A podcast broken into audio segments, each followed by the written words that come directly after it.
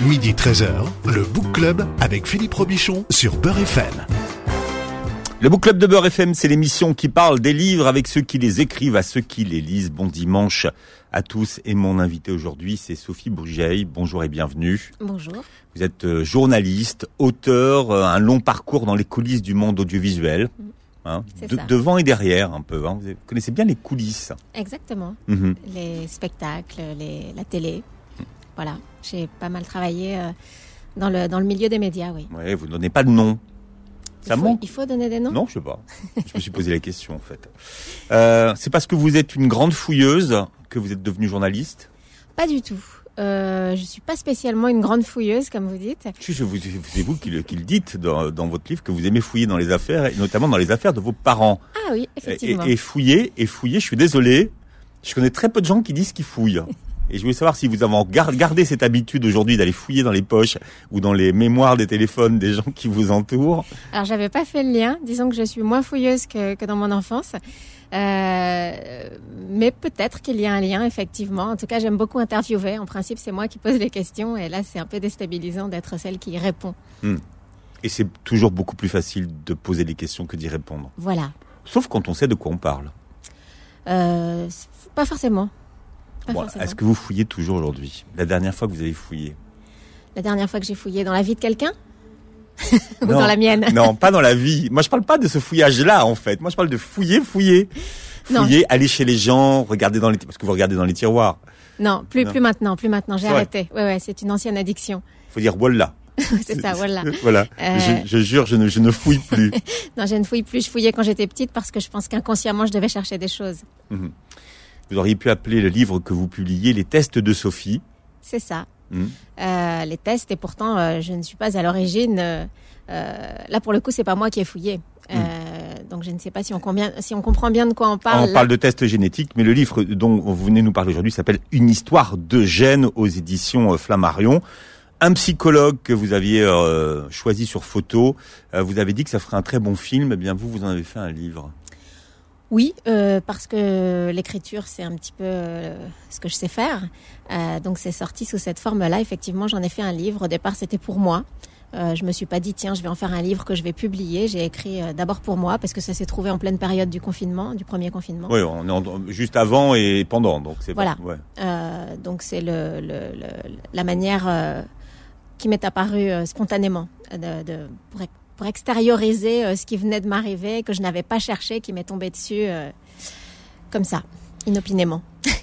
Et la question que je me suis posée, c'est comment dans une société aussi euh, pleine de commérages que celle aujourd'hui, et où on a l'impression que plus rien n'est secret, que tout, tout le monde sait tout sur tout le monde, comment votre mère a pu garder un secret pendant plus de 40 ans?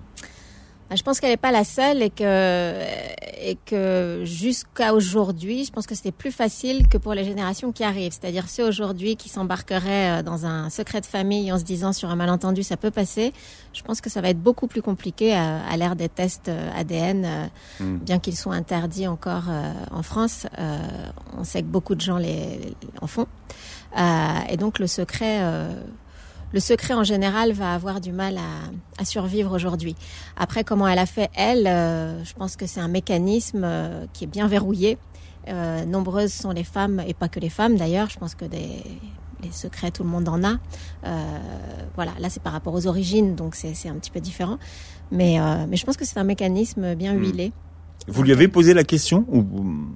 Oui, bien Parce sûr. qu'elle vous l'a révélé, son secret, Oui, elle m'a révélé son un jour. secret. Donc à un moment donné, est-ce que vous lui, à ce moment-là, vous lui avez dit, mais comment est-ce que tu as fait euh, pour le, pour le révéler? Est-ce que tu l'as dit à quelqu'un? Ouais, je lui ai posé la question et en fait non, elle n'en a jamais parlé à personne, même pas une amie proche, euh, rien, même pas un psy, parce qu'à l'époque ça ne se faisait pas trop. ça, euh, ça paraît fou. Hein. ça paraît fou et en fait je pense qu'elle s'est mise dans une position de, de déni, comme pour les dénis de grossesse en fait. Là c'était un déni de, de paternité. Hmm. Elle s'est persuadée que euh, j'étais bien la fille de mon père, euh, celui qui m'a élevée, celui qui m'a aimée, qui est la définition euh, Hmm. du père. Elle s'était persuadée vraiment de ça? Ouais, je, je pense que d'un côté elle savait et de l'autre euh, elle s'est elle, s'est persuadée euh, bah, pour la bonne marche de la famille, Hmm. pour parler. Ouais, je pense que c'est possible. Je pense que c'est un, un verrouillage, un petit mécanisme dans le cerveau qui permet de vivre à peu près bien avec quelque chose de très encombrant. Moi, ça me paraît fou. Hein. Imaginez que quelqu'un garde un secret pendant 40 ou 50 ans, comme ça, et n'en parle jamais à, à personne. Parce, Ouais. que quand, parce que quand on dit à quelqu'un, euh, je vais te dire un secret, c'est qu'on a envie que ça se sache. Mhm. Sinon, on garde. Oui, mais enfin, elle me l'a dit parce que Parce que vous lui avez, vous l'avez interrogé. parce que je l'ai interrogé, parce que les taux se resserraient suite à, cette, suite à ce test ADN, Mm. qui était quand même euh, une preuve, Mm. même si au départ, elle n'avait pas envie d'y croire. Parce que beaucoup de gens pensent que ces tests sont un peu gadgets et, et ne fonctionnent pas. Euh, Moi-même, quand je lisais euh, les commentaires sur les réseaux sociaux euh, sous les publicités pour ces tests, je voyais plein de gens qui disaient c'est n'importe quoi, c'est des conneries, ça, ça marche pas. Bon, je suis la preuve que si, ça fonctionne. En tout cas, vous êtes la preuve que c'est un cadeau qui peut être en- empoisonné. Complètement. Ouais. Mais en même temps, empoisonné, ça dépend de quel point de vue on se place, parce que moi, je reste persuadée que la vérité n'est pas un poison, c'est le mensonge, le poison. Donc euh, voilà, c'est un cadeau empoisonné. Le test, si on l'offre à quelqu'un qui n'en veut pas, bien sûr, je pense qu'il faut être euh, euh, qu'il faut être consentant. Moi, je n'étais ni consentante ni pas consentante. C'est mon fils de 14 ans qui m'a demandé ça pour son anniversaire. Et là, vous reprenez le contrôle de l'interview. Vous voyez ça? Mais votre mère, à un moment donné, si vous lui avez demandé si elle, si elle aurait préféré vivre jusqu'à la fin de sa vie avec son secret, ou si elle préfère la aujourd'hui qu'on ait euh, découvert le poteau rose, qu'est-ce qu'elle préfère? Ah ben, elle, je pense qu'elle aurait préféré continuer à vivre avec son secret. Et pourtant, euh, elle s'est gâché la vie à cause de ce secret. Et elle a embarqué d'autres gens dans son secret. Donc oui, d'un point de vue euh, personnel, je pense qu'elle aurait préféré Voyez, que ça ne se sache Parce jamais. que vous vous dites que la vérité, elle est préférable au secret, mais ça dépend pour, enfin, ça dépend pour qui? Euh, je continue à penser que la vérité est préférable au secret parce que elle libère tout le monde et et puis la, la preuve est que euh, on a passé notre vie à ne pas savoir nous aimer donc la- le mensonge a gâché la vie de trois personnes. Euh, Ça, c'est- ver- Ça, c'est quelque chose que vous racontez. Elle, elle est, elle est- elle est intéressante cette phrase. Dans ma famille, nous ne savions pas nous aimer. Non, parce qu'il y avait, euh, on a pratiqué les gestes barrières avant l'heure, comme je, comme je l'écris. Euh, il y avait quelque chose. Un secret, on le sait toujours, en fait. On pense qu'on qu'on maîtrise la situation quand on, quand on est à l'origine d'un secret, mais quelque part, un secret, ça suinte chez tous ceux euh, qui en subissent les conséquences sans le savoir, chez la personne qui le porte et, et chez ceux qui en sont victimes. Un secret se sait, il se manifeste. S'il se Vous dites que ça transpire. Ouais, il se manifeste pas par des mots, il se manifeste par euh, par le corps, par euh, ça peut être des phobies, ça peut être des tocs, ça peut être euh, toutes sortes d'angoisses. Euh, beaucoup de gens vivent avec des angoisses sans savoir d'où elles viennent, et c'était mon cas. Et, et c'est la manifestation du secret, Serge C'est-à-dire que vous, vous avez tout somatisé, alors vous l'expliquez. Hein, Ouais. Bon, alors euh, des phases de boulimie d'abord. Ouais, plein l'angoisse à voyager, euh, Hmm. elle s'est métamorphosée. euh, Elle a voyagé dans le métro aussi avec cette peur de prendre le métro, mais c'était beaucoup plus tard, ça Ouais, déjà. ça c'est beaucoup plus tard. En fait, euh, oui, j'ai passé ma vie avec des phobies euh, diverses et variées, euh, sans trop savoir d'où elles venaient, parce que dans l'absolu, j'avais une vie tout à fait euh, normale euh, et heureuse. Donc, on se demande pourquoi on traverse des phases d'angoisse existentielle comme ça. Euh, et puis, ben, un jour, on sait. Euh, voilà, parce que depuis, euh, depuis toutes ces angoisses-là se sont envolées. Hmm. Donc, je me dis que pendant des années, j'ai subi quelque chose qui n'était pas de mon fait. Euh, Vous nous expliquez alors l'angoisse du métro, par exemple parce que vous, vous, vous vouliez monter avec dans la cabine du conducteur de métro. Vous voyez, c'est quand même, c'est quand même particulier comme angoisse à, vi- à vivre au quotidien. Il faut, que- il faut être sur la bonne ligne. Alors, Parce que dans la ligne 14, ou dans une ligne automatique, ça fonctionne pas. Voilà, effectivement. Euh, non, je voulais pas absolument montrer, euh, monter, pardon, avec un conducteur de métro. C'est pas un fantasme. Hein, c'est- que je ne voulais pas me retrouver euh, dans la foule. Alors c'est pas non plus un caprice de petite bourgeoise qui veut pas se mélanger au peuple. Hein, c'est pas du tout ça non plus. C'est que j'étais claustrophobe. J'étais devenue claustrophobe et je, je supportais pas l'idée d'être coincée euh, dans une rame avec plein de gens. Et alors pour peu qu'ils s'arrêtent dans le tunnel, pour moi c'était la fin du monde. Donc voilà, j'ai traversé cette angoisse-là qui n'était pas pratique. euh, J'allais travailler à l'époque, vous vouliez des noms euh, chez Paris Première, qui était place des Vins de France. Euh, Je suis pas très loin là. oui. Ouais. Et, euh, et donc le métro euh, tous les matins et tous les soirs était une torture. Donc j'avais trouvé cette solution de monter avec le conducteur parce que comme ça je voyais le bout du tunnel. Sauf que c'est compliqué à gérer parce que les conducteurs se demandaient pourquoi je voulais monter avec eux. Ils ont dit, elle est, quand- elle, est- elle est, elle est gentille, mais quand même, elle, est allumée, la petite dame. Mais j'en rajoutais, je jouais le rôle de la fille qui débarquait, qui n'habitait pas à Paris et qui voulait savoir comment fonctionnait le métro. on est prêt à tout quand on veut éviter son angoisse. Ouais. Voilà. L'ascenseur, enfin, tout ça. Mais, Oui. mais c'est ça que vous expliquez, c'est que finalement, même si vous saviez pas euh, ce qui se tramait, vous avez toujours su qu'il y avait quelque chose autour de votre naissance. En fait. Donc je comprends complètement qu'on puisse ne pas comprendre ma démarche, euh, qu'on puisse se dire euh, oui mais bon euh, votre mère elle aurait préféré que ça ne se sache pas, votre père n'en parlons pas. Ouais, je- j'entends tout ça, mais c'est ce que j'explique dans mon livre. C'est violent. Non, mais je, je vous dis ça parce que, enfin, c'est violent. C'est c'est violent pour les deux. C'est violent pour tout le monde. Ouais. Euh, donc j'entends qu'on puisse se dire oh là là euh, sa pauvre mère ou oh là là son pauvre père, Euh, mais c'est aussi très très violent pour Parce que, mais je, sais, je, mais je, je, me fais l'avocat du diable parce qu'à un moment donné, votre mère, elle a cette, cette, cette réplique. Elle vous dit, mais au fond, qu'est-ce que ça change? Ouais bah cette question. qu'est-ce que ça change que tu, que, que tu saches? Elle m'a même pas demandé qu'est-ce que ça change. Elle m'a dit de toute manière pour toi ça ne change rien. Oui, voilà, ça change rien. ouais. Bah si, en fait, ça change rien. D'un côté, oui, bien sûr, mon père reste mon père. Pour moi, un père, c'est celui qui aime et qui élève, et ça, ça ne change pas. Euh, je me suis pas dit d'un seul coup, mince, euh, mon père n'est pas mon père. Non, mon père est mon père. Euh, la définition. de- Vous n'avez pas même pas négocié avec ça en fait? Non, euh, pour moi, c'est une évidence. Le père, c'est celui qui aime et qui élève. Là-dessus, on est d'accord. Euh, en revanche, on peut pas dire que ça ne change rien. Tout ce qui touche aux origines, mais ça change tout. C'est un monde qui s'écroule. Je veux dire, là, on parle de ma petite histoire, mais au-delà de ma petite histoire, les origines, euh, on le sait bien. On, a, statué sur euh, sur le fait qu'il était important de, dire à un enfant adopté qu'il était adopté, dire à un enfant issu de la PMA qu'il était issu de la PMA. On le sait que c'est hyper important. Euh, pourquoi on ne le dirait pas aux, aux enfants du secret? Je préfère dire enfants du secret que, que le vilain mot qu'on utilise euh, pour parler des enfants adultérins en, les- en parlant de bâtards. Non, mais vous, non, alors, oui, et, alors ça, pour le coup, c'est violent, parce que vous le dites. Parce qu'à un moment donné, euh, et vous parlez de vous, j'apprends que je suis une bâtarde. Ce mot, plus personne n'utilise depuis... euh, même, le, même le pain même, a, été, a été débaptisé. C'est vrai? On dit plus un bâtard. Je sais, je sais pas. Non, on dit plus. euh, Enfin, c'est un mot qui existe et qui est quand même très, très moche et très violent. mais on le dit, enfin, enfin moi je l'entends plus, vous voyez. Si, dans les insultes parfois. Ouais. mais c'est ça, vous dites que finalement, ce test ADN révèle que Oui. vous êtes une bâtarde. C'est ça. Donc je, suis volontairement provocatrice, mais c'est pas euh, c'est pas rien. C'est pas rien. Donc ça change beaucoup de choses. Puis au-delà au-delà du mot, euh, ça change beaucoup de choses parce qu'on découvre que euh, bah, ne pas connaître 50% de soi, ça a des conséquences bon psychologiques parce qu'effectivement on découvre que- qu'une part de soi-même n'est pas celle qu'on croyait. Je pense qu'on peut pas forcément le comprendre quand on n'a pas vécu. Sophie Brugeil est notre invitée. On va en parler de cette histoire de secret et de nos gènes. D'ailleurs, vous retrouvez son histoire dans un livre qui vient de sortir, s'appelle Une histoire de gènes aux éditions Flammarion. Le Book Club revient dans un instant. Midi 13h, le Book Club avec Philippe Robichon sur Beurre FM.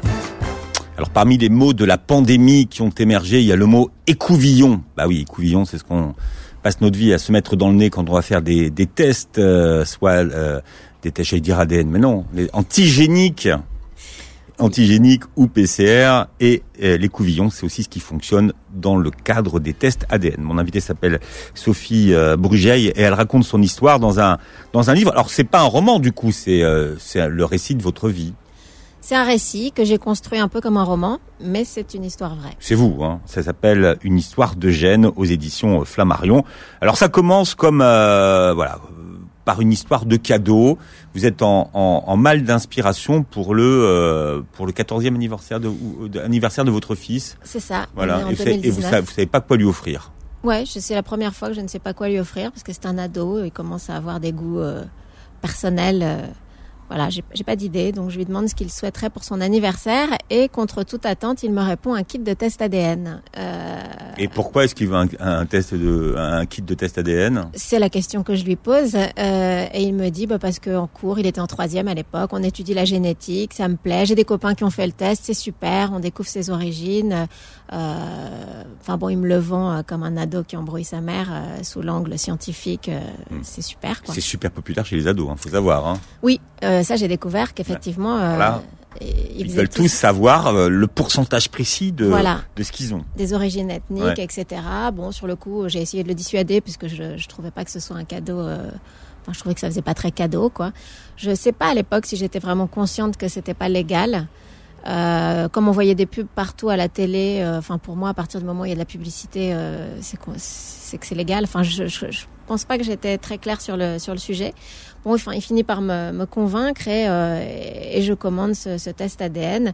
Alors il y en a plusieurs. Hein. Vous avez pris celui de quelle famille? Euh, je, on peut citer la, la, Oui, on y va, oui. Oui, oui, MyHeritage, hmm. c'est celui qu'on voyait le plus souvent voilà, enfin, je, il m'a parlé de celui-ci. D'ailleurs, enfin, j'y connaissais rien. En vrai, je m'étais jamais posé de questions là-dessus. Je n'aurais jamais eu l'idée moi-même de faire ce test. Ça ne m'avait jamais traversé l'esprit. Euh, et puis, je me suis dit, enfin, je me suis entendu penser, bon, de toute manière, euh, on risque rien. C'est pas dans nos familles qu'on va trouver des trucs. Voilà. Donc, euh, on, on, a commandé. le test. Voilà, on commande le test. Il arrive. C'est facile ou, ou, pas, en fait, comme démarche? C'est comme commander n'importe quoi d'autre. Ça va très vite. faut l'acheter, vous le recevez. Voilà, c'est simple. Bon. Euh, et alors après, quelle est la procédure, le protocole de, des bah, tests ADN Le protocole, moi j'ai pas du tout suivi. Il l'a reçu, il l'a fait tout seul. Euh... On se gratte la gorge, non? C'est la joue. La joue. Euh, il s'est passé l'intérieur de la joue. Voilà. Donc euh, il s'est passé les couvillons dans la joue. Euh, il a rentré sur internet. Il enfin, il faut s'identifier, créer un, un, espace sur le site MyHeritage. Voilà, il s'est débrouillé tout seul. Il m'a rendu son truc. Il m'a dit, euh, faut le poster. Euh, je l'ai posté. C'est parti au Texas. Euh, bon, voilà. C'est parti au Texas, mais tranquille. Hein. ouais, tranquille. On vous fournit une enveloppe ou c'est vous qui devez la franchir? Non, non, tout est tout est prêt. Tout est prévu. Ça part au Texas. Voilà, donc euh, donc je sais, ça paraît fou. Euh, on se dit peut-être que je suis une mère indigne, que j'ai pas assez réfléchi, que j'ai pas, je, ne sais pas, j'ai pas d'avis sur la situation, sur moi. Vous dites pas à un moment donné, on est en train de donner nos gènes, toute. Euh, toute non, alors j'ai pas du tout cette paranoïa là. Aujourd'hui, je pense qu'avec les réseaux sociaux, enfin, je, les données, elles sont partout. Alors vous allez me dire, oui, mais là c'est vos gènes. J'ai vu euh, des, des, débats sur euh, peut-être un jour des assurances ne voudront pas nous assurer quand ils connaîtront nos gènes. Bon, moi je vous cache pas que je suis pas, je suis pas là. Vous n'avez pas ce genre de parano? Non. Hmm. Euh, peut-être que je le regretterai un jour, je ne sais pas. Mais aujourd'hui, c'est c'est pas le sujet qui me qui m'angoisse. donc voilà, ça s'est fait comme ça et je suis retournée à ma vie et j'y ai plus pensé. Et puis quelques temps après, il a reçu ses résultats et, euh, et c'était super. Euh, il a regardé les origines ethniques, c'était très rigolo de voir. Euh, euh en plus, leur papa étant sicilien, euh, beaucoup de peuples sont passés par la Sicile, donc effectivement, on a retrouvé plein de plein de choses. Enfin, de ce point de vue-là, c'était plutôt intéressant. ce qu'on ne savait pas, c'est qu'il y avait un autre onglet dans les résultats qui s'appelle correspondance ADN. Et là, c'est pas du tout euh, comme je le pensais, un endroit où on peut échanger et s'envoyer des messages. Le mot correspondance euh, veut, veut, dire euh, connexion. en fait, ça vous donne une liste de gens. avec qui vous matchez. Voilà, c'est un peu mm. comme Tinder, mais mm. pour l'ADN. et il y a une liste de gens qui apparaît. Ce sont que des personnes qui ont fait le même test ADN que vous et qui ont de l'ADN commun avec vous. Euh, donc là, on découvre, euh, on découvre euh, effectivement plein de noms italiens. Je, je, me dis, beaucoup de beaucoup de gens dans la famille ont fait ce hmm. test. effectivement, il y a plein de cousins italiens. Et au milieu de cette liste, je découvre un nom français qui ouvre un petit tiroir dans ma tête. Je me dis, je connais ce nom. Le prénom ne collait pas, mais le nom, en tout cas, me, me pète à la figure pour parler. Hmm. Mais vraiment, à ce moment-là, ouais. Ouais. Vous, je, me dis. Vous le regardez, il dit clac. Hmm. Qu'est-ce qu'il fait là, lui? Mm, Exactement. C'est un nom qui me rappelle euh, quelqu'un que j'ai connu quand j'étais petite. Euh, voilà, quelqu'un qui était euh, dans l'univers professionnel de ma maman et qui venait à la maison et mm. que j'ai connu jusqu'à mes 7-8 ans. Et pourquoi il avait, il avait fait le test Il avait fait le test génétique? Non, c'était pas lui. c'était c'était quelqu'un qui avait le même nom, un autre prénom, ah, euh, ah, c'était le même nom, mais pas le même prénom. C'est ça qu'il faut expliquer. Voilà, mm, mm. quelqu'un de plus, plus jeune que moi. Euh, mais ça m'interpelle. Je me dis, c'est curieux ce nom. Voilà. Euh... Il savait combien de correspondances? Euh, C'est-à-dire? Ben, votre fils et, le, et le gars en ah, question, vous savez? C'était beaucoup Oui, oui, c'était beaucoup. C'était beaucoup. C'était un, un, un, cousin, cousin germain presque, enfin de ce niveau-là, quoi. C'était très très proche. Ah oui, d'accord. Ouais. Et donc la fouilleuse se met en marche. voilà, là je n'ai pas ouvert des tiroirs comme au bon vieux temps, mais euh, j'ai contacté ce monsieur Et c'est assez fou en fait quand on s'embarque là-dedans. Mais ce qui est assez euh, fou encore, enfin tout est fou, hein, donc je vais utiliser ce mot assez souvent, euh, c'est que je suis moi-même encore dans un déni. C'est-à-dire que ce truc m'ouvre euh, m'ouvre un tiroir dans la tête. Euh, je, je comprends qu'il y a quelque chose et en même temps je Vous n'y crois voyez pas pas. quoi? J'ai pas envie de voir quoi, donc j'y crois pas. Euh, mais je cherche, donc je contacte cette personne et je lui. Et puis c'est difficile de- d'entrer en contact avec quelqu'un qu'on ne connaît pas. Ah oui. Euh, Vous lui dites quoi alors? Je sais plus exactement. Enfin, c'est dans mon livre, hein, mais euh, là, comme ça, je ne sais, je sais plus quels sont les mots précis. Mais Mon je- fils a fait un test ADN. Voilà, bonjour. Mon fils a fait un test ADN. Vous avez une forte correspondance avec lui. Je m'interroge. voilà, enfin, c'est complètement euh, incroyable. Mais vous lui dites que quand même ce, son nom de famille euh, vous est familier? Ouais. Ouais, ouais, je lui dis. Donc j'essaye de voir s'il y, a- s'il y a quelque chose de, de commun. Et effectivement, on échange. Euh, Il me répond pas tout de suite, mais euh, mais je comprends que c'est la même famille et je comprends qu'il y a un lien avec cette personne à laquelle je pense. Euh, et il m'apprend que la personne à laquelle je pense est décédée depuis un moment. Euh, voilà, parce qu'il était âgé. Mais à ce moment-là de l'histoire, ça me fait pas grand-chose parce que euh, je suis moi-même toujours dans ce déni. euh, voilà. Pourtant, j'ai une sorte de preuve sous le nez, mais je veux pas. Tant que ma mère ne me l'aura pas dit euh, avec ses mots à elle, je j'y crois pas trop. Mais vous pensiez pas à ça à ce moment d'histoire? Je sais pas. Je pense que quelque part en moi, ça quelque Si déjà dès le départ vous avez, vous avez flairé le truc Ouais, je- oui, Hmm. oui, oui. Je pense que je les flairais, mais de façon un peu inconsciente. Euh, D'ailleurs, c'est mon corps qui a parlé avant mes mots. Euh, Enfin, euh, voilà. À partir de là, j'ai commencé à, à ne plus me nourrir et à dépérir Hmm. et à devenir une pauvre petite chose qui. Et donc vous vous dites j'ai trouvé l'idée cadeau qui va plaire à tout le monde. Ça, ça va être test ADN pour pour tous. Mais en, vrai, je me le suis pas dit. Euh, c'est quelque chose. C'est comme si je me voyais euh, du dessus. Enfin, je, je, je sais que quand je raconte ça, ça fait bondir. euh, enfin, certaines personnes. euh, euh, je me suis rendu compte que cet aspect euh, euh, peut choquer des gens, mais euh, je l'ai pas fait en, en pleine conscience. Enfin, je suis plutôt quelqu'un de sensé. En, en- Vous n'avez pas voulu imposer en, en fait à vos parents de faire le test ADN. C'est ça qu'il faut comprendre. Ouais, mais à personne. Enfin, je crois que j'étais plus moi-même. Euh, cette période-là était assez folle parce que je je me voyais agir euh, du dessus. C'est comme si on, Hmm. c'est- comme si je regardais un Voilà, film avec moi. dissociez, ouais. Voilà, complètement dissocié. Je je me suis vue commander. euh, il y avait des promos pour Noël. Bon, enfin, même ça, c'est complètement euh, surréaliste. Promo test ADN, euh, achetez-en euh, 13 à la douzaine. Euh, et donc, je me suis vue dire, ah bah oui, tiens, c'est une super idée. je ne le pense pas du tout, en vrai. c'est, ce que vous avez fait. mais c'est ce que j'ai fait. J'ai commandé des tests. Et à un moment donné, bon, donc votre votre fils révèle les résultats à, à ses grands-parents. Donc il y a votre mère, il y a votre il y a votre père. Et là, vous observez la réaction de votre mère. Ouais, ouais. Ben, on est tous, euh, on est au téléphone, euh, sur haut-parleur avec mes parents parce que c'est, voilà, c'est un petit peu la, la- l'animation de la journée, ces résultats de, de, de, de, tests, euh, enfin des origines ethniques. Donc c'est, une scène, euh, c'est un peu une scène de film parce que, euh, parce que, oh là là, il y a 36% de ça, nanana, ah bah ça, ça doit venir de ma sœur. Enfin, tout le monde euh, raconte son, son, son petit truc. Enfin, c'est encore, euh, c'est encore festif jusqu'au moment où je découvre en direct le nom, le fameux nom, et où ma parole précède ma pensée. Et où je dis, oh là là, c'est marrant, euh, il y a un nom qui a de l'ADN commun euh, avec Raphaël. Euh, c'est marrant, c'est le même nom que, que ce monsieur qui venait à la maison euh, quand j'étais petite. Voilà, donc euh, là, on saute à pieds joints dans... Et là, votre mère répond. Je vais faire ma... Je vous laisse, je vais finir ma mayonnaise. Et mon fils me dit après coup, c'est curieux, mamie ne fait jamais de mayonnaise. voilà, donc ça, c'est pas des choses qui s'inventent. Non, mais là, on rigole, c'est... En vrai, c'est pas drôle. Mais... euh, Non, mais j'imagine. non, mais quand quand euh, quand vous avez tué un secret pendant plus de 40 ans, que vous avez même peut-être réussi à l'oublier et à l'oublier et qu'il vous revient comme ça en pleine figure devant tout le monde, hmm. Je sais. à part la mayonnaise, il y a la ratatouille. hein. Mais c'est très violent pour tout le monde, on est d'accord On est d'accord, c'est quelque chose d'horrible. Euh, mais quelque part, euh, voilà, elle s'est, elle s'est sauvée pendant des années. Euh, tant mieux pour elle. Ça a pu tenir euh, longtemps. Euh, moi, j'aurais tellement aimé que, que ce secret n'existe pas et qu'on me le dise bien avant. Voilà.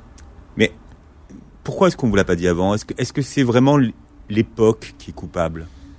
Ouais, je pense que je pense que, que les temps changent, mais qu'à l'époque c'était compliqué euh, pour les femmes en l'occurrence, parce que je le dis bien, moi dans le livre je raconte cette histoire de mon point de vue. Euh, je ne juge pas ni ma mère euh, ni mon père. Enfin, je, je, ne juge personne. Euh, c'est sa vie. Euh, je ne sais pas ce que j'aurais fait à sa place. Peut-être que j'aurais fait la même chose. On était dans les années 70. Euh, C'était avant les réseaux sociaux. Il n'y avait euh, pas de talk show à la télévision pour en parler tous les cinq minutes. voilà. Et puis. Il n'y avait pas de mouvement MeToo. De... Exactement. Et, et l'adultère, euh, je suis pas là pour faire l'apologie de l'adultère ni pour euh, condamner. Et, et, et, et- et vous dites, hein, je ne suis pas une enfant de, de l'adultère, c'est différent. C'est autre chose. Bah, c'est-à-dire que ma mère m'a raconté son histoire et, et là encore, euh, voilà, tout n'est pas euh, blanc ou, ou noir. Euh, la vie est faite de nuances et je pense que j'ai compris son histoire. Oui, elle est tombée amoureuse de quelqu'un qui a su. euh, euh, il avait 30 ans de plus qu'elle. C'est quelqu'un qui, qui était euh, habitué à, à sauter sur tout ce qui bouge et toutes les, les- jeunes femmes fraîches qui arrivaient de province à Paris. Euh, voilà, donc elle s'est fait avoir par un beau parleur. Elle a dû tomber un petit peu amoureuse et puis quand et puis quand elle a compris qu'elle faisait une erreur et, et qu'elle a voulu arrêter, euh, euh, cet homme, a, voilà, l'a- lui a fait du chantage. C'est son histoire et j'ai pas envie de la raconter pour elle. Je ne juge pas ce qui s'est passé. C'est ce qu'elle vous a raconté en tout cas. Ce que, ce que, ce vous voilà, ce que vous nous retransmettez ce matin, c'est ce qu'elle m'a ce qu'elle a bien voulu vous en dire. Voilà. Ouais. Après, peu importe, c'est son histoire et c'est voilà, je, je je je veux pas la juger pour ça. Je, je suis en colère pour le mensonge qui en découle, mais voilà, ça c'est pas c'est pas mon histoire. Sophie Brugeil est notre invitée. Je rappelle que votre roman, tiens, montrez-le à la caméra puisque l'émission est filmée, s'appelle Une histoire de gêne et c'est chez Flammarion. Le Book Club revient dans un instant. Midi 13h, le Book Club avec Philippe Robichon sur Beurre FM. Le book club de, de Beurre FM qui s'intéresse aux tests ADN et aux secrets ce matin autour de la sortie du livre de mon invité qui s'appelle Sophie Brugeil et qui publie Une histoire de gêne chez euh, Flammarion. Vous m'avez euh, rappelé beaucoup de beaucoup de moments radio, notamment avec une grande dame, une grande voix de la radio qui s'appelle Yolène de la Bigne, avec un titre d'émission que j'adore. Quelle époque épique C'était la voix qui revenait toutes les heures sur France Info. Quelle époque épique C'est ça, c'est un souvenir d'enfance. Hein, Ouais. Avec les fameuses yaourtières Seb aussi. Oui, qu'on achetait mais qu'on n'utilisait pas. C'est un peu Pas longtemps. C'était un peu le concept. hein. c'était un peu le concept. On- tout le monde les voulait et puis euh, ça devenait vite galère euh, de faire ses yaourts soi-même. On était bio avant l'heure et puis et vous nous rappelez également qu'avant les réseaux sociaux et euh, tous les commentaires, tous les likes, quand on avait des questions existentielles à une époque, on écrivait au magazine de, pour ados au courrier des lecteurs. Voilà, moi j'écrivais à OK Magazine. Euh, ça fait un peu réunion d'anciens combattants là, mais euh, mais Non mais c'est pas vieux, hein, je vous rassure. Mais en fait, c'était le, le, le- moi j'étais persuadé que c'était bidonné les toutes, toutes les lettres. ah que- pas du tout. Moi j'ai été publiée deux fois. Ah c'est et, et votre vraie lettre. Ah oui oui, oui oui. Non non. Moi j'ai cru que c'était des fous, ils inventaient des courriers des lecteurs. Pas du tout. Ah, Peut-être que certaines lettres étaient fausses, j'en sais rien, mais les miennes euh, ont été publiées. euh, je, je les ai encore. Tel quel. Telles quelles. Ouais. Quand, Euh. quand vous écriviez au courrier des lecteurs d'OK Magazine, qu'est-ce que c'était? Qu'est-ce que vous euh, qu'est-ce que vous posiez comme question? Des questions euh, de jeunes filles, quoi. euh, Comment comment embrasser un garçon sur comment- la bouche? Comment embrasser un garçon. Bah, Aujourd'hui, il y en a qui peuvent rigoler parce que Bien sûr. ouais, il y a, peut-être des tutos pour ça. Je sais pas. Je sais pas, mais enfin à l'époque on était un peu euh, naïf. Enfin moi en l'occurrence, j'avais pas de frères et sœurs, j'avais pas de grands frères, pas de grandes sœurs qui pouvaient m'expliquer. Donc donc voilà, je, je- mon- ma seule référence c'était OK Magazine. La tristesse de ma vie. Oui, parce que c'était enfin, votre, votre si votre question a été publiée telle quelle, la réponse est un manquait de pratique. Bah, c'est ça, c'est-à-dire que les journalistes à l'époque n'osaient pas appeler un chat un chat. Aujourd'hui, je pense que ce serait beaucoup plus euh, beaucoup plus concret. Euh, moi, j'avais une question précise, c'était dans quel sens faut-il tourner la langue? Et on m'avait répondu. Et on m'avait répondu, euh, vos yeux se ferment, vos bouches se rapprochent et laissez faire la magie de l'instant. Bon, euh, super. Je suis pas sûr que quelqu'un vous répondrait aujourd'hui parce qu'on. Oui, il n'y a pas de réponse en vrai. Y a, en fait, il n'y a pas de réponse. non, il n'y a pas de réponse, ouais. mais bon, moi j'étais. Elle est bien la réponse de vos yeux se ferment. laissez- Voilà, ça c'était pour. euh, voilà, ce qui montre quand même que ce livre, bien que le sujet soit grave, j'y ai mis beaucoup d'humour. Non, mais je me suis, ouais, je me suis marré. Non, Euh, c'est un livre, euh, certes, qui pose un problème au-delà de mon histoire Mm. personnelle, qui met sur le tapis une histoire, enfin un sujet de société qui amène le débat, mais j'y ai mis beaucoup d'humour parce que Mm. c'est aussi une façon de prendre de la distance Mm. sur sur les choses. La question que, on- et, et je vous la pose à tous ce matin, c'est comment vous vous réagiriez si vous apprenez un jour que euh, celui que vous appelez papa n'est pas votre père biologique. C'est ça. Et du jour au lendemain, vous l'apprenez. Oui, et la, question que j'ai posée finalement, euh, enfin c'est même pas une question, je, je, pose pas de question, je suis pas militante de quoi que ce soit, je suis ni pour ni contre les tests ADN, je pense que c'est un sujet très personnel. Euh, si toutefois il y avait un message dans ce livre, si je l'ai écrit et publié, c'est vraiment pour faire réfléchir à la notion de secret de famille. Euh, Le sujet c'est vraiment ça, au-delà au-delà de, de, de moi. Euh, le personnage principal de ce livre finalement c'est le secret. C'est pour ça que j'ai démarré sur le secret et vrai. pas sur les tests. Hein. Je veux dire que moi, ce qui m'intéresse, effectivement, c'est euh, la secret, les secrets de famille. Et est-ce que on est prêt émotionnellement, tous autant que nous sommes aujourd'hui, de recevoir les secrets de famille? Mais moi, je crois que oui. C'est là que le bas blesse avec les gens qui, disent que toute vérité n'est pas bonne à dire. Euh, J'entends ça, parce que je me suis posé la question aussi. Ce qu'il faut savoir, c'est qu'avant d'écrire ce livre, avant de- d'en parler avec mon père, ça m'a pris des mois et des mois de réflexion. On fait pas les choses comme ça sur un coup de tête. Euh, ce que je peux dire aujourd'hui, c'est que depuis la sortie de ce livre, je suis contactée par énormément de gens qui ont vécu la même chose et qui me, qui me livrent leur histoire. Je reçois tous les jours des mails de gens qui me racontent la même histoire et qui sont libérés euh, de l'avoir su. Euh, on pense que c'est une montagne de connaître la vérité, et c'est vrai que la vérité est une est une montagne, c'est un bouleversement. Je vous dis pas que ah, d'un coup comme ça, d'un coup de baguette magique, on est libéré euh, instantanément, et encore que pas loin. Euh, Il y, a, il y a un temps de digestion, mais mais pour tout le monde, je, peux l'assurer aujourd'hui, j'en suis convaincue, et à travers les histoires qu'on m'envoie euh, encore plus, que la, vérité euh, libère vraiment. Euh, le mensonge est une fausse bonne idée, c'est-à-dire qu'on pense protéger les gens, on pense éviter des douleurs, du chagrin.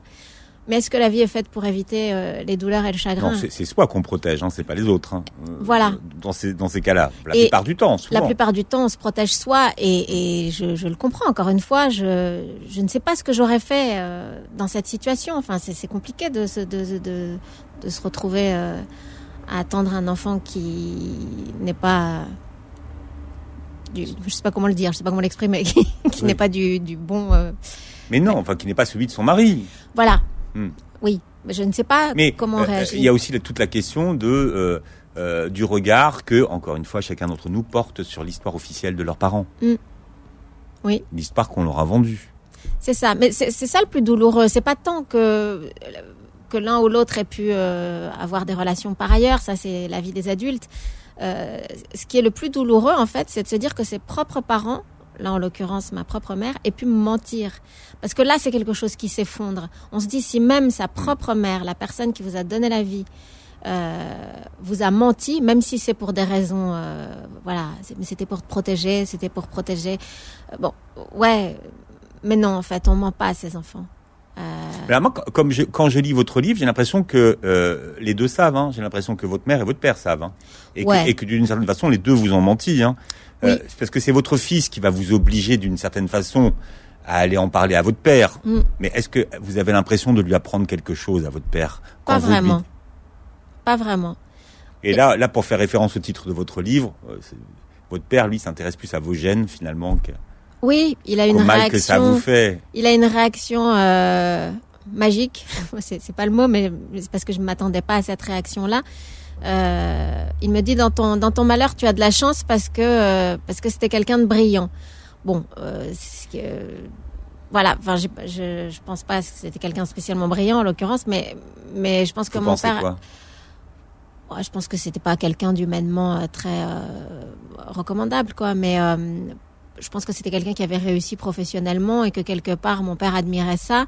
Et le fait qu'il pense à ça avant de penser à sa douleur, euh, qu'il pense à mes gènes en se disant bon finalement elle l'a eu Mm. avec quelqu'un euh, Enfin, c'est ce qui, ce qui repose sur rien. Enfin, je trouve que c'est, c'est pas envie de rentrer là-dedans, mais je trouve que sa réaction est, est une vraie preuve d'amour de sa part.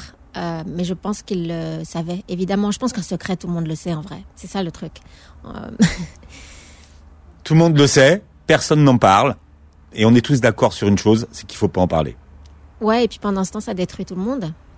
Ça se voit pas. C'est bien parce que rien ne se voit, rien ne se dit, mais à l'intérieur, euh, ça, ça détruit. Euh, dans le meilleur des cas, c'est des, des angoisses, des phobies, mais je pense que ça peut aller jusqu'à des maladies graves. Je crois vraiment que, que le secret euh, détruit la santé physique et psychique.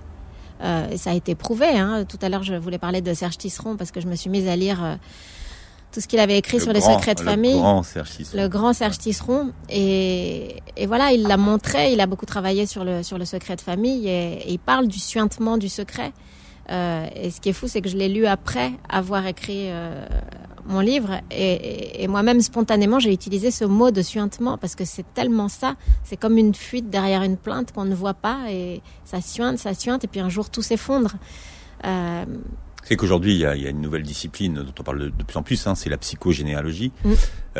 Est-ce que d'une certaine façon, sans le savoir, vous avez reproduit la vie de votre mère? Je pense pas que je l'ai reproduite, je pense que je l'ai réparée. Euh, C'est-à-dire que hum, j'ai j'ai officialisé euh, ce qu'elle a caché. Enfin, comment dire? Non, ça, je- Ah, Non, non, mais euh, dites-le comme vous le sentez. Hein. euh, Il n'y a pas de bonne formule. Ce qui est important, c'est ce que vous, vous ressentez. C'est-à-dire que je n'ai pas, enfin c'est pas que j'ai réparé, c'est pas que j'ai officialisé quelque chose. J'ai vécu la vie qu'elle aurait voulu avoir, mais du coup c'est pas la mienne.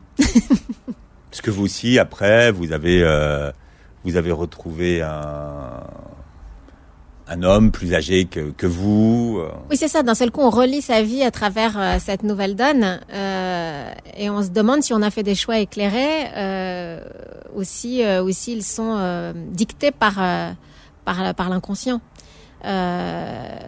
Voilà, moi j'ai rencontré quelqu'un euh, avec qui euh, c'était une vraie histoire d'amour. Euh, mais avec cette révélation du test ADN, je me dis, voilà, je me suis mariée avec quelqu'un qui a 18 ans de plus que moi. Est-ce que c'est un hasard ou pas? Bon, ça change rien. Je, je, je regrette pas du tout ma vie, mais d'un seul coup, on se pose la question est-ce que j'ai vécu vraiment ma vie ou est-ce que j'ai vécu la sienne? Et sur la naissance de, de votre deuxième garçon, Mhm. qu'est-ce que vous donnez comme explication? Le fait qu'il soit né. euh, Bah, Parce qu'en fait, le premier, on, on a voulu vous déclencher l'accouchement euh, pr- presque prématurément, enfin prématurément. Ouais. Et, et- et le deuxième, vous avez vous l'avez gardé jusqu'à la dernière minute. Je- oui, c'est. Alors je sais pas si, si tout peut être relié à, à mon histoire, mais c'est Mais vrai. oui, vous le racontez mais dans je, votre livre. Je le raconte. Oui. pas- non, mais je sais pourquoi je le raconte. Je, Mm. je ne raconte ri- rien euh, gratuitement. Mm. C'est pas. euh, surtout qu'à la base, je suis quand même quelqu'un de plutôt pudique, et là, on a l'impression que. enfin, oui, je raconte quelque chose de très intime, mais parce qu'il y a quelque chose aussi hein, d'universel derrière ça. Euh, j'ai illustré euh, cette histoire de, de naissance pour montrer à quel point l'inconscient est, est puissant. Euh, à quel point le corps, euh, encore une fois, dit les choses que, le, que, le cerveau ne peut pas dire avec des mots. Euh, J'avais pas envie du tout qu'on me déclenche mon accouchement pour mon deuxième enfant. Et, euh, et il est né au milieu du salon, euh, tout seul, la veille du jour où on devait me le déclencher, parce que je crois que j'avais pas du tout envie et je ne savais pas le dire avec des mots. J'ai pas osé en, j'ai pas osé en parler. Donc il est né tout seul. il a fait le boulot à ma place. Bien. Donc on a compris que votre livre, c'est un livre anti-mensonge. Voilà. C'est ça qu'il faut, c'est ça qu'il faut retenir. C'est un livre anti-mensonge et, C'est un et livre. que quoi euh, qu'il arrive, la, libé- la, la vérité libère. Ouais, c'est un livre qui qui montre que le secret de famille, derrière ce joli mot de secret qui évoque euh, les jeunes filles en fleurs et leurs journaux intimes, euh, peut révéler une euh, une réalité bien plus bien plus dure. Oui, vous, vous parlez de cette, cette époque où on avait encore des, des journaux intimes. Vous croyez que ça existe encore, les journaux intimes? Peut-être, ouais, je pense que oui. J'espère. Je suis désolé hein, si je vous ai brusqué, mais j'avais envie d'avoir des réponses. Ce matin, Sophie Brugel était notre invitée. Je rappelle que votre roman s'appelle euh, Une histoire de gêne. Chez Flammarion, vous le remontrez. Vous pouvez euh, réécouter cette émission en podcast et voir la vidéo de cet entretien sur notre chaîne YouTube. Passez un très très bon dimanche sur Merci beaucoup. Retrouvez le Book Club tous les dimanches de midi à 13h sur Beurre FM.